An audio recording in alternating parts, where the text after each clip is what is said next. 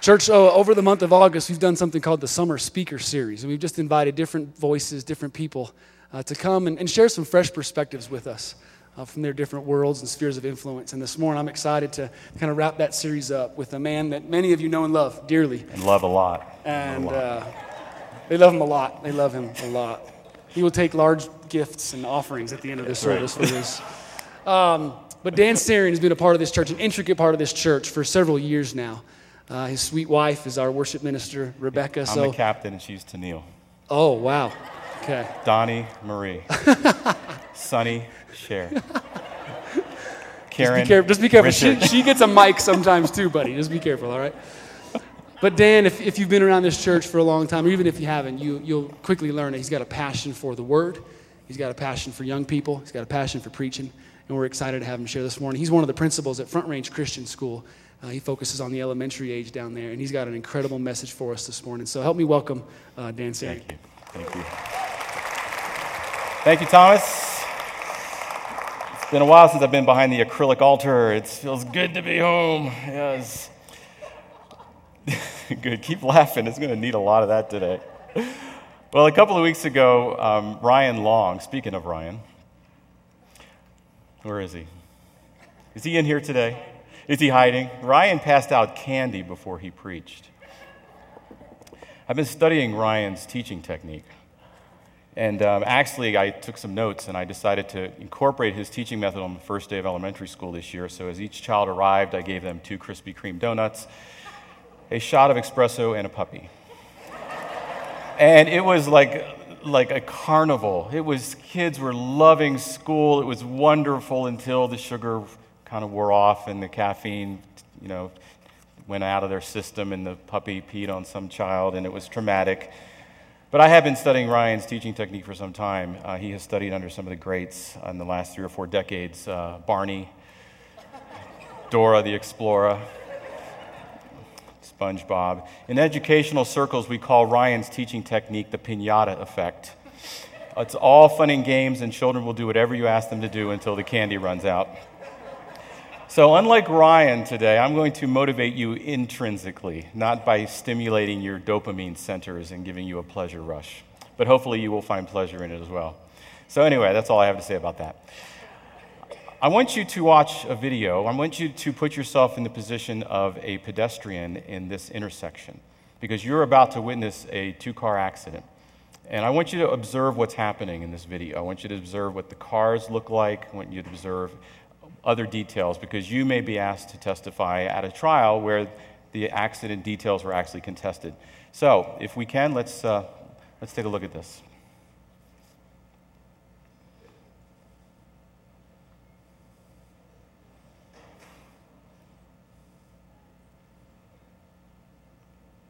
All right, now, I'm going to ask you to use your powers of recall. What color was the two vehicles involved? I hear black. How about the sedan? Gray. Wow, you people are colorblind. Gray. I don't know about that. Um, whose fault was it? Sedan or the SUV? Ooh, interesting. We have a little discrepancy among us. What, what color was the light for the sedan? Ooh, really got you on that one. Not really sure, are you? Okay. Well, a couple of things that I want to point out.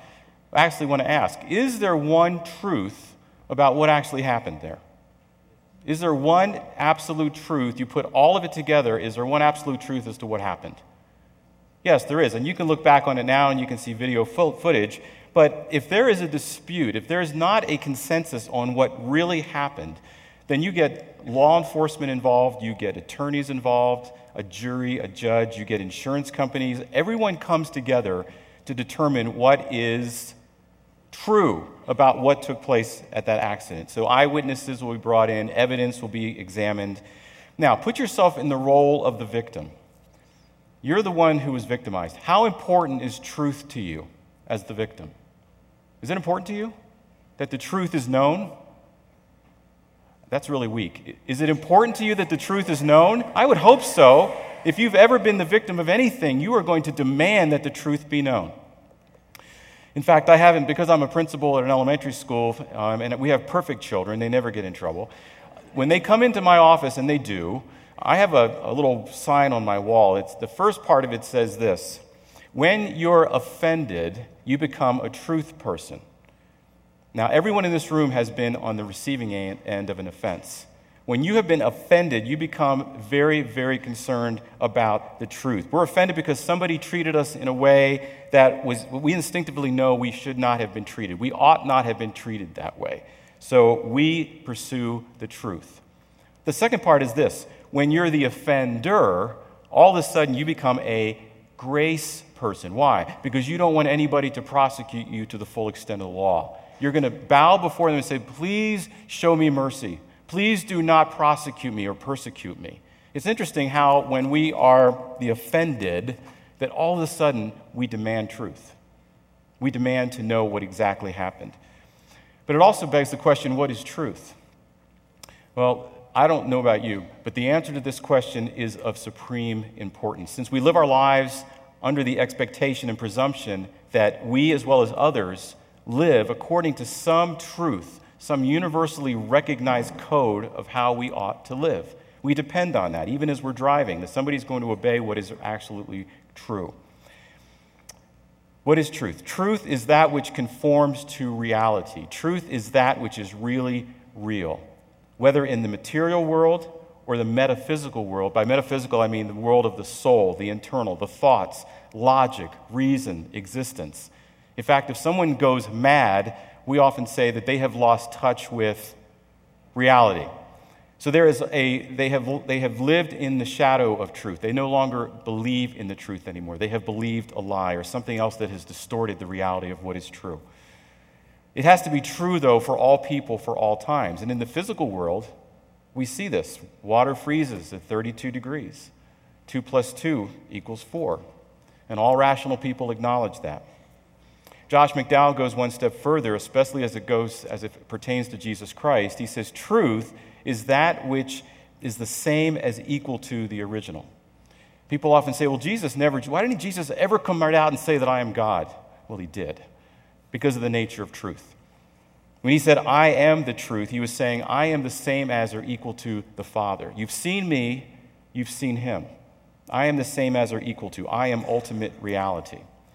But here's what's interesting we can have truth literally stare us right in the face and not recognize it. Because that actually happened. It happened to a man named Pontius Pilate. I want to take you to John 18. We see the exchange between Jesus and Pilate as Jesus was going through his pre-trial. Let me read for you as you follow with me. Therefore, Pilate entered again into the praetorium, and he summoned Jesus and said to him, Are you king of the Jews? And Jesus answered, are you saying this on your own initiative, or did others tell you about me?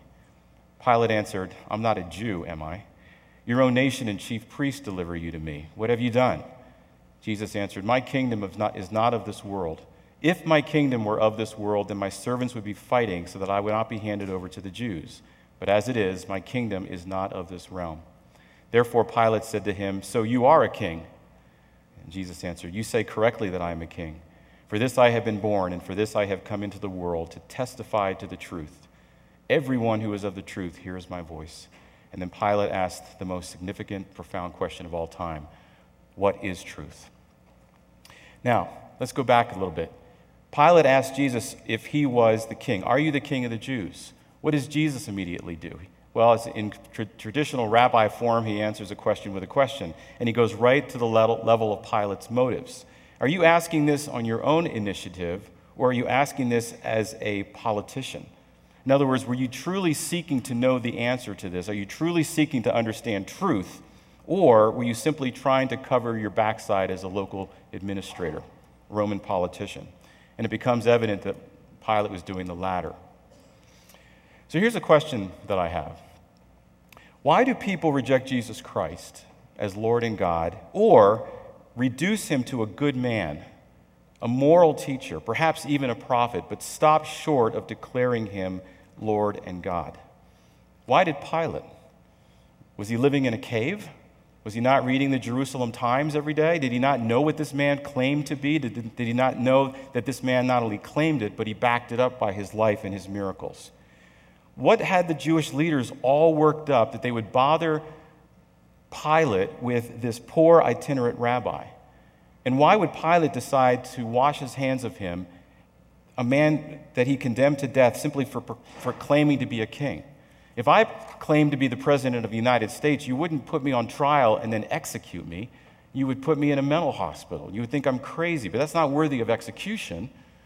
But yet, Pilate washed his hands of him and walked away.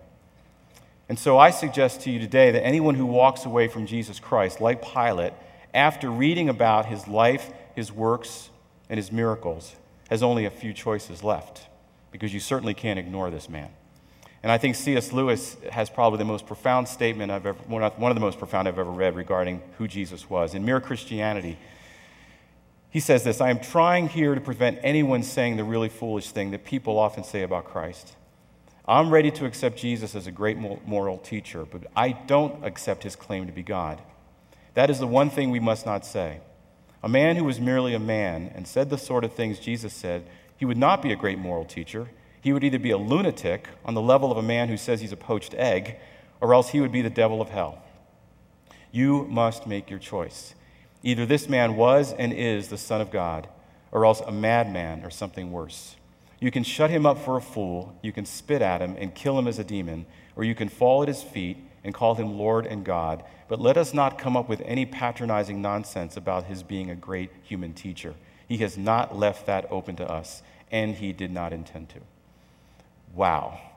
This is somebody who's read the life of Jesus Christ and said, You've only got a couple of choices here. Whereas Josh McDowell used to say, The evidence of Jesus Christ and his life and teachings and his work demands a verdict, it demands a response. But to say he was just a good teacher, there's not, he didn't leave us open to that. So, what did Pilate decide? Liar, lunatic, or Lord? He pretty much decided he was crazy.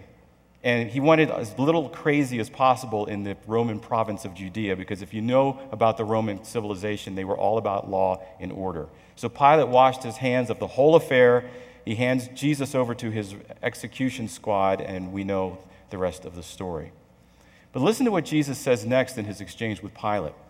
He says, for, Jesus said, For this I have been born, and for this I have come into the world, to testify to the truth. They that are on the side of truth, listen to me. It's like the eyewitnesses of the auto accident who give testimony of what really happened. Jesus is saying, I am declaring to you what is absolutely real. I come from a kingdom that is not of this world. I bear witness of a realm that cannot be destroyed by death, and I come as the full expression of God after declaring his lordship over an invisible kingdom that was not of this world and certainly not something that could be destroyed by death, he said, They that are on the side of truth, listen to me. So he, at this point, he was not just establishing his existence, uh, the existence of truth, but that he was truth embodied. He was identical, the same as or equal to God the Father. He was the same as or equal to the truth. He meant that everything he said and did and the life he lived in the form of a man represented that which is in keeping with ultimate reality. If you want to pull back the curtain and see who's behind it, follow me, because everyone who's of the truth listens to me. And sadly and ironically, the closest the Pilate came that day to the truth was when he declared about Jesus that I find no fault in this man. It's this statement, statements like these by Jesus in his exchange with Pilate, that sets Christianity apart from every other belief system in the world. I came to testify to what is really real. But in Jesus' case, truth wasn't just a statement, it was Him. He was asking people to not follow a series of propositions, but to literally to follow Him. They that are on the side of truth, listen to me. Now, we could spend a lot of time, and I even said to Thomas earlier, maybe this should be a sermon series, but some of the game changing quotes of Jesus Christ, and I have a few of them here for you. We know these quotes, but some of the most profound I am the resurrection and the life. He who believes in me will live, even if he dies. You will die in your sins unless you believe that I am He. I am the way, the truth, and the life. No man comes to the Father but by me. That is an exclusive statement. There is no other way to the reality of the Father, who is really real, than through me. He didn't give any other way. I think St. Augustine or St. Augustine, however you say it, in the third century, bishop of North, North African church, he said, We love the truth when it enlightens us. but we hate it when it convicts us. When it starts to speak into the, into the darkness and the blindness of our soul, then we begin to shrink away from it. And if anyone was able to speak into the soul of men and women, it was Jesus Christ. So, again, why do people reject Jesus Christ or reduce him to just a good moral teacher, uh, perhaps even a prophet, but they fall short of declaring him Lord? Is it a matter of not enough information? Well, famous atheist, um, philosopher, um, British guy, Bertrand Russell, maybe you've heard of him. If you have had a philosophy class, if you are going to have a philosophy class, you will most likely hear about him. Can we get that slide up? There we go. He was once asked, If you meet God after you die, what will you say to him to justify your unbelief? And he responded, I will tell him he did not give me enough evidence or enough information. So, let's assume, for the sake of argument, that the Bible does contain an accurate, reliable, historical account of the life of Jesus Christ. And I'm going to make a case for that in a minute. So I want you, college students and high school students, to start taking notes, because you will be confronted with this at some point, if not already. We have recorded history testifying of the life of Jesus Christ, all that he said, all that he did, offering us eternal life, forgiveness of sins, his crucifixion, and most importantly, his resurrection. So, what holds people back from believing in him, in him if we have this document that has revealed him, that has provided all the information we need to know? Well, in my opinion, the last great hurdle to believing in Jesus Christ as Lord is the human soul's, soul's stubborn determination not to submit, not to be obedient, to declare anyone else Lord except God. So C.S. Lewis and Josh McDowell were right. You can do what you want. You can do what you want with Jesus Christ, but ignoring him doesn't, is not an option. It's one thing to be a lover or seeker of truth, it's another altogether to submit to its demands. So let's go back to the topic of truth. Are we truth seekers at heart? We absolutely are truth seekers. We are made in the image of God. We are born with a truth seeking antenna that's constantly sweeping the air to make sure that what is happening to us and what we do is actually according to truth. This is evidenced in the way we live our lives. Let's look at that because I think it's a demand. We demand truth when it comes to relationships, when it comes to information, advertising, safety, health. But like Blaise Pascal said, Unfortunately, most people invariably arrive at their beliefs not on the basis of proof, but on the basis of what they find attractive. Truth today has become a matter of personal preference. It's, based, it's now on the level of opinion or what works. It's really common today to reject the idea that any one faith can be true or that they're all equally true, which is impossible, or that belief that something can be true for you but not for me. That is not how truth works. For instance, we demand truth in relationships. My spouse will never be unfaithful to me. That's a truth that I hold on to. In accounting, is what you have in the bank according to what, what, the, what you get in the statement, is that what's actually in the bank? And if it doesn't agree, do you do something about it? How about product labeling? Is the formula that I'm feeding my baby from a reputable company, does it contain the ingredients as it says on the packaging? What about the smoke detectors? Do they work? Is it going to save your life when it really counts? What about advertising? Will I truly save 50% on car insurance if I switch to Geico? How about personal information? If you give your credit card information on an online shopping, Amazon, whatever it may be, is it going to be safe? Is it going to come back to you? Or are you going to have your identity stolen? So we demand truth in all these areas of life, but what happens when it comes to the spiritual realm? It, does, it seems to me that we pitch truth right out the window. There's no longer a truth. There are many, many truths. Our worldview, what we believe about origins, our purpose, our view of God, and our hope beyond the grave, suddenly all views become equally valid. Many truths, but they're opposing truths. Or something can be true for you, but not for me, because it works for you for me. I'm glad you're a Christian. I'm glad that works for you. But this works for me. This is my truth. So, Here's the options. If we abandon truth in Jesus Christ, that He is the way, the truth, and the life, we come to the proverbial fork in the road. And there's only two ways, really, we can go. And the first one is this tolerance. Why do I have an Oldsmobile up there? Well, it's an old expression. My wife said not to use this. But uh, you've heard the expression, this, not, this is not your father's Oldsmobile. Maybe I should say Buick. This is not, tolerance is not our grandfather's or father's tolerance. It's not the same definition anymore. Tolerance, by definition, is putting up with something you believe to be false. Today, acceptance of all beliefs as equally valid as long as you don't claim that what you believe is exclusively true. There is no room for anyone to say, I have the truth. I'm not, I will be tolerant of you as far as you claim to be exclusively true in what you believe.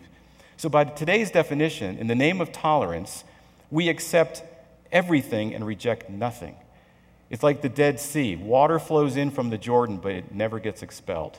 We just let it all. It's all truth. It's all good. Works for you, good for you. I have a different truth. So it's led to the lumping of all beliefs into the same camp. Everyone basically believes the same thing. No worldview is better or more exclusive than another because basically all worldviews contain some element of truth. It's just a matter of personal preference. But there's a big but here. Big but. The notion that all religions basically teach the same thing, which in some cases is love, that expression we have up here, right out of Deuteronomy 6. But is that exclusive to Christianity? Love God, love others. Do other religions love each other? Love their version of God, who they believe in? Yes. So, see, we're all on common ground. We all basically believe the same thing. But is that true?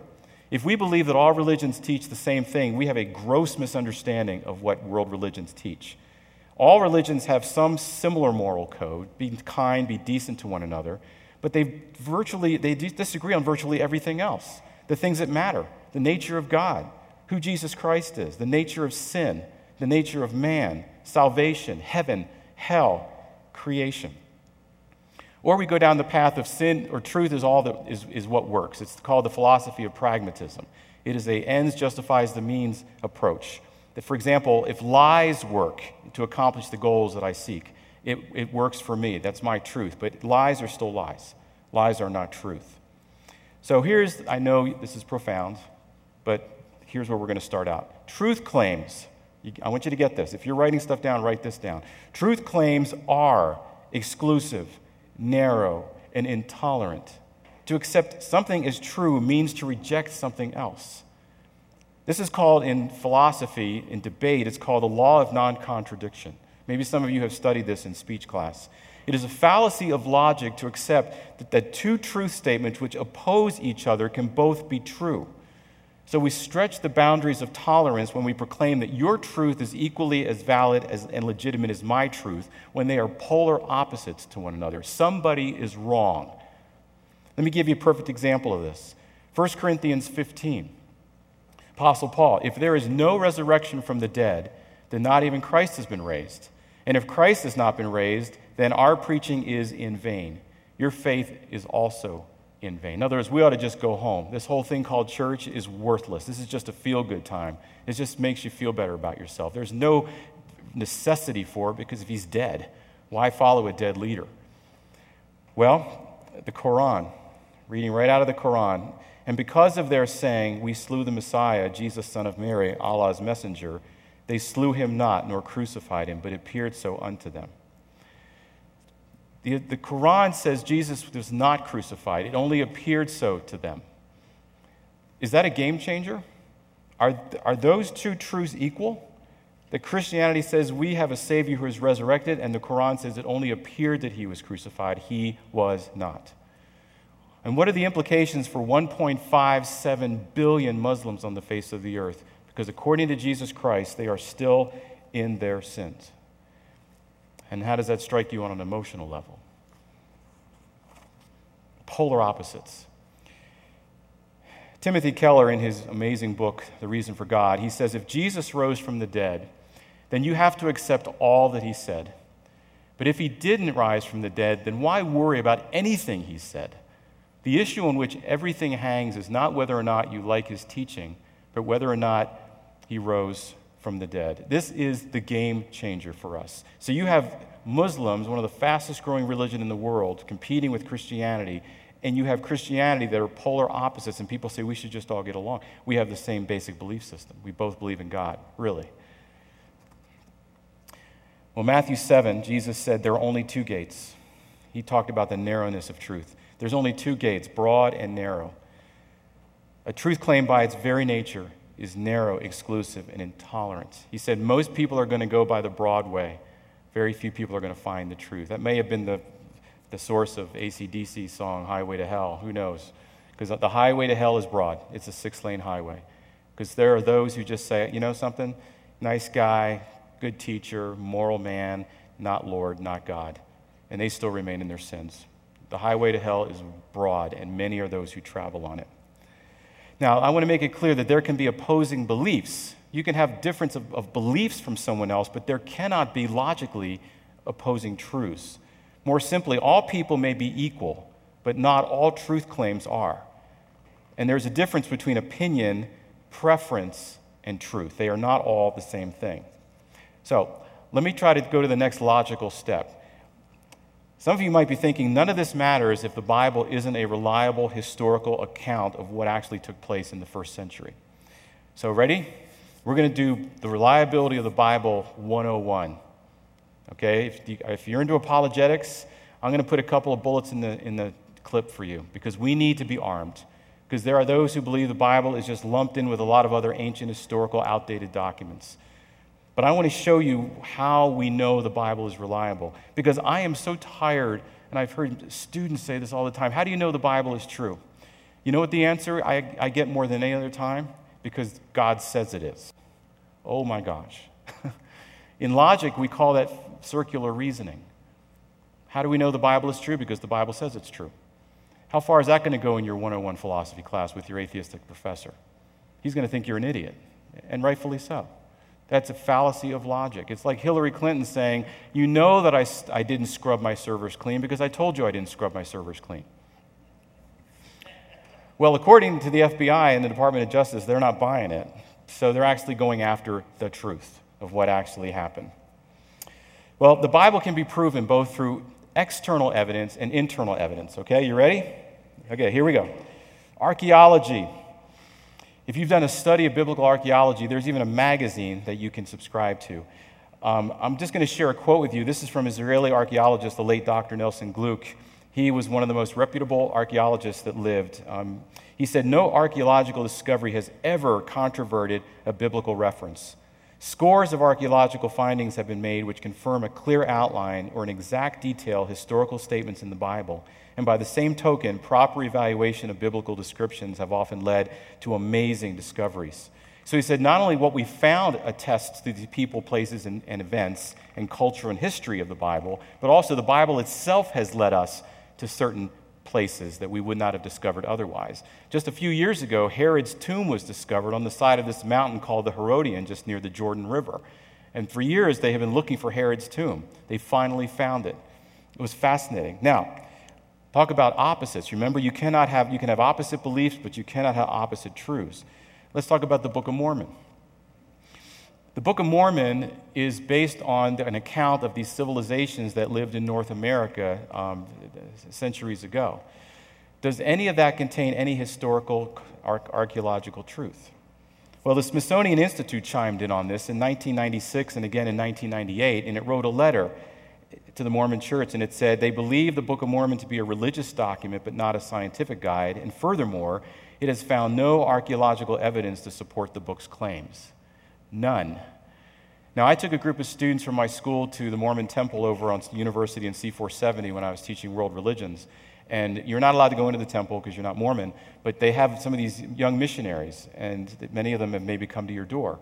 And the one, they had a script that they were following, and then they finally gave us a very, very few minutes to ask, ask questions. And I set my students up and I said, if you want to throw them off, ask them has the, any of the reputable non Mormon archaeological societies, National Geographic, Smithsonian, ever found any evidence that the cultures and the people and the times and the weaponry and all that in the Book of Mormon has ever been found? Because it hasn't. And they said, well, the answer that the Mormon missionaries gave, it's at BYU. It's in their science archaeology department. Brigham Young University. Brigham Young was one of the founders of Mormonism. Outside of that, nothing. Who's right? The Book of Mormon right? There's no archaeological evidence for any of it. But why do people believe it? When I went to Israel back in uh, 2008, I went to the actual pool of Siloam, which Jesus, Jesus, was talking to a man who was blind, and he, he, he put cakes of mud on his eyes, that he spit on the ground, and he sent them there. And they just found that no more than six or seven years ago. That's the actual edge of the pool. They finally found the pool of Siloam. It's an actual place. The next slide is of the Pilate stone. How do we know Pontius Pilate lived? Well, here's one evidence.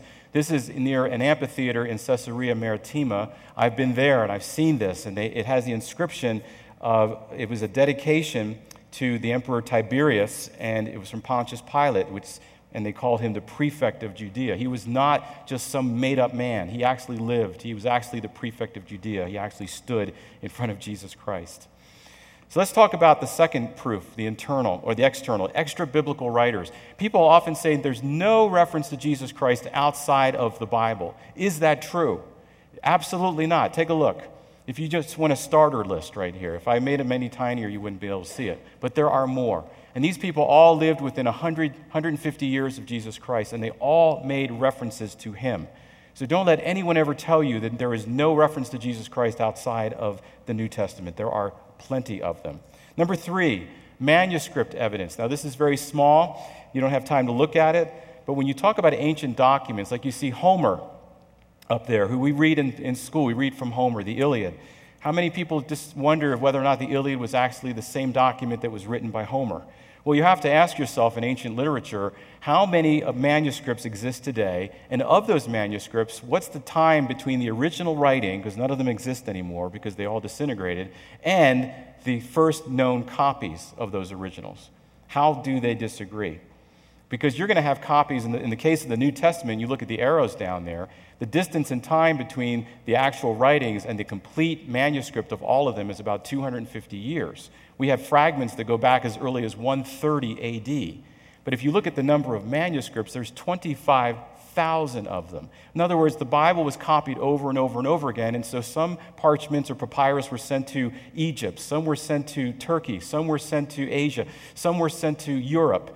And when you get copies of the Gospel of John from all these different cultural centers and all these different ge- geographical centers, and you put them side by side, do they match? And the answer is yes, they do. They, they agree with one another. In fact, somebody did a study of this, and they looked at how accurate. Well, let's go back a second. The Dead Sea Scrolls, these were discovered in the late 1940s, and they've been excavating, they excavated for several years. What that did was it closed, they found a complete scroll of Isaiah, and that closed the gap between the original writing of Isaiah and the existing manuscript copy by a thousand years. And it was almost an exact duplicate of Isaiah with just a few minor typos, nothing that was significant. It was almost exactly the same. That's why the Dead Sea Scrolls were another confirmation that what we have today is what Isaiah wrote. How about the accuracy of the Bible? Let's look at this. Amongst the manuscript copies that we possess of the New Testament, Scholars have discovered that there are some 150,000 differences, but 99% of those differences hold no significance whatsoever. Usually it's simply a missing letter in a word. Some may involve the absence of one or more insignificant words, but it does not change the meaning of the text. It's not significant. We have a 99% pure text that is thousands and thousands of years old. How about the, ex, the internal evidence? Just real quick cohesiveness of the Bible 66 books three continents, three languages, 1,500 year span in which it was written by 44 authors. How unified is the Bible? On Sunday mornings, I'm teaching through the book of Revelation, and one of the things that we keep going back to is how the book of Revelation is almost like a bookend where Genesis is the other bookend, and everything in between points ahead to what Revelation is revealing. There is incredible cohesiveness there, there's incredible unity of the scriptures. And then we also have the second internal evidence, which is prophecy. This is just a short list of the prophecies that were made of Jesus Christ about his birth, his tribe, how many pieces of silver he betrayed for, that he would, he would go into Jerusalem riding on a donkey. And these are just the ones that, these have all been fulfilled literally, but there are some that have not been fulfilled yet. We have incredible prophecies written hundreds of years before the event in very good detail that are now, that have all been fulfilled. Is this just a man made book? And this, was this just a normal man? And going back to the accident, how many gospel writers are there? There's four. Matthew, Mark, Luke, and John, you have four people standing on four different corners of that intersection. They're all observing the accident. They all write differently from a different view, a different perspective. I'd rather have four witnesses than one, but it came from different perspectives. When Muhammad received his vision from the angel Gabriel, which soon, which, which not soon, after that became the Quran, how many people there to, were there to witness that? None. How many years after he actually trans, communicated what he saw by the angel did, it, did the Quran come into existence? 200. 200 years of oral transmission of just telling stories, telling stories that were finally written down. How accurate could that be? Who witnessed it? Nobody. Who witnessed Joseph Smith getting the, getting the tablets from the angel Moroni? Nobody. We have witnesses. So, to review, to embrace the notion that all religions are equally valid is a fallacy of logic and simply is not, is not true. They cannot teach opposites. Christianity is not the same as Islam. It is not the same as Judaism. It is not the same as Mormonism. It is not the same as Jehovah's Witnesses or Buddhism or Baha'i. It is not. It, we are absolutely polar opposites. Somebody's wrong. That leads us to the second fork. There's the fork of tolerance. Everybody's right. Nobody's wrong. It's not appropriate for you to say that's not right. Or we go to skepticism. Skepticism is the position that nothing can be known for certain outside of personal experience or observation. There is no way to know the truth. It generally expresses itself in uh, a term called agnosticism. Agnosticism simply says, um, I can't know. It is not possible to know that there's something beyond this life. Ravi Zacharias said it beautifully in his book on atheism. He said, Never before has skepticism had such a brilliant halo around its head there is a certain gl- glory about not knowing. But here's the problem with skepticism try defining truth without reference to God or an absolute, and see how quickly all such definitions fall apart. Because the moment we ponder the essence of truth, we're brought face to face with the requirement of a true north, of an absolute mind. And since nature and matter does not self organize and does not communicate morality, which is the biggest fallacy of Darwinism, if matter, if, if, if we are the result of time, chance, chemicals, and no supervision, where did the mind come in? Where did the consciousness come in? Where did morality come in? If it's survival of the fittest, dog eat dog, where did kindness come from? Where did compassion come from? Where did grace come from? I'm supposed to want to dominate you. I want to thin out the herd so there's more food for me. It doesn't make any sense. So, where does this sense of oughtness come from? If we seem to have a sense of universal, absolute, or truth that we all are seeking for and understand, where does the consciousness come from? The mind. Wouldn't it make sense that it comes from a mind itself? From a, if there are laws, that there is a lawgiver, that there's a ultimate authority. So where does this leave us? Well, as I wrap this up, uh, my conclusion is this, and if you're a believer today, I want to um, challenge you with two things. Number one. Do you truly believe that Jesus Christ is who he claims to be? Or are you just following the party line because this is the way you were raised and, this, and you're in church right now? Because, folks, we are living in very difficult times as Christians. There's a level of hostility that is growing towards Christianity that is on the rise, even in our so called tolerant culture, which is a myth.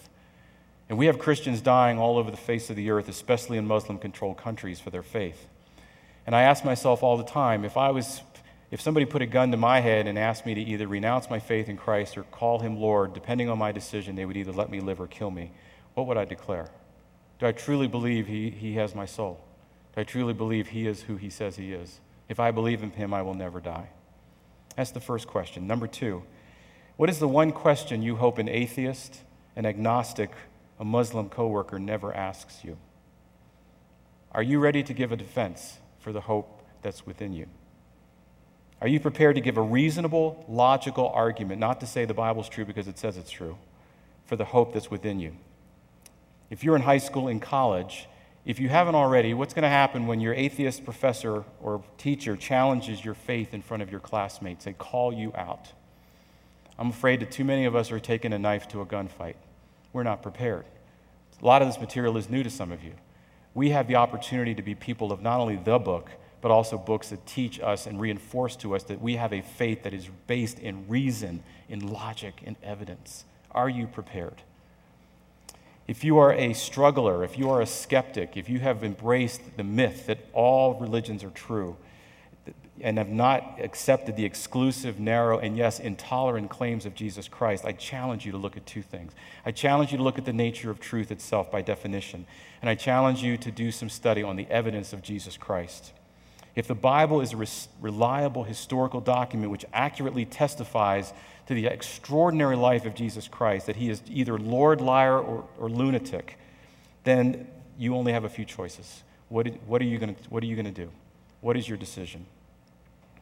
And as a final footnote, which is sad, a sad footnote on his life, Pontius Pilate apparently never came to the knowledge of the truth because Eusebius, who was a Roman historian, records that Pilate committed suicide sometime during the reign of Emperor Caligula.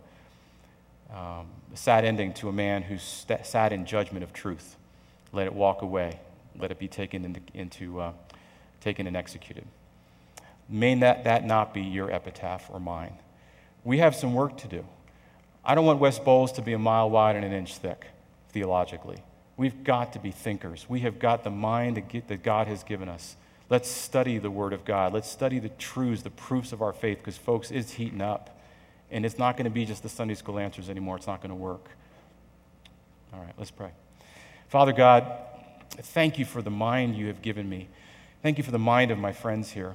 Um, we are truth seekers. We love it. We need it. It's what makes our world work. I pray that we will see you as the way, the truth, the life, that you are the truth. There is no other. And Father, help us to be sensitive to those who have opposite beliefs, who have believed a lie, where there's no evidence for their faith. May we be given words to speak when those times come, but may we do it with kindness and gentleness and respect. Help us to be people of the book and people of research. Investigate and be prepared to give an, an, an, answer for the hope that's within us with kindness and gentleness. And I pray all this in Jesus' name. Amen. All right. Thanks, guys. Have a great afternoon.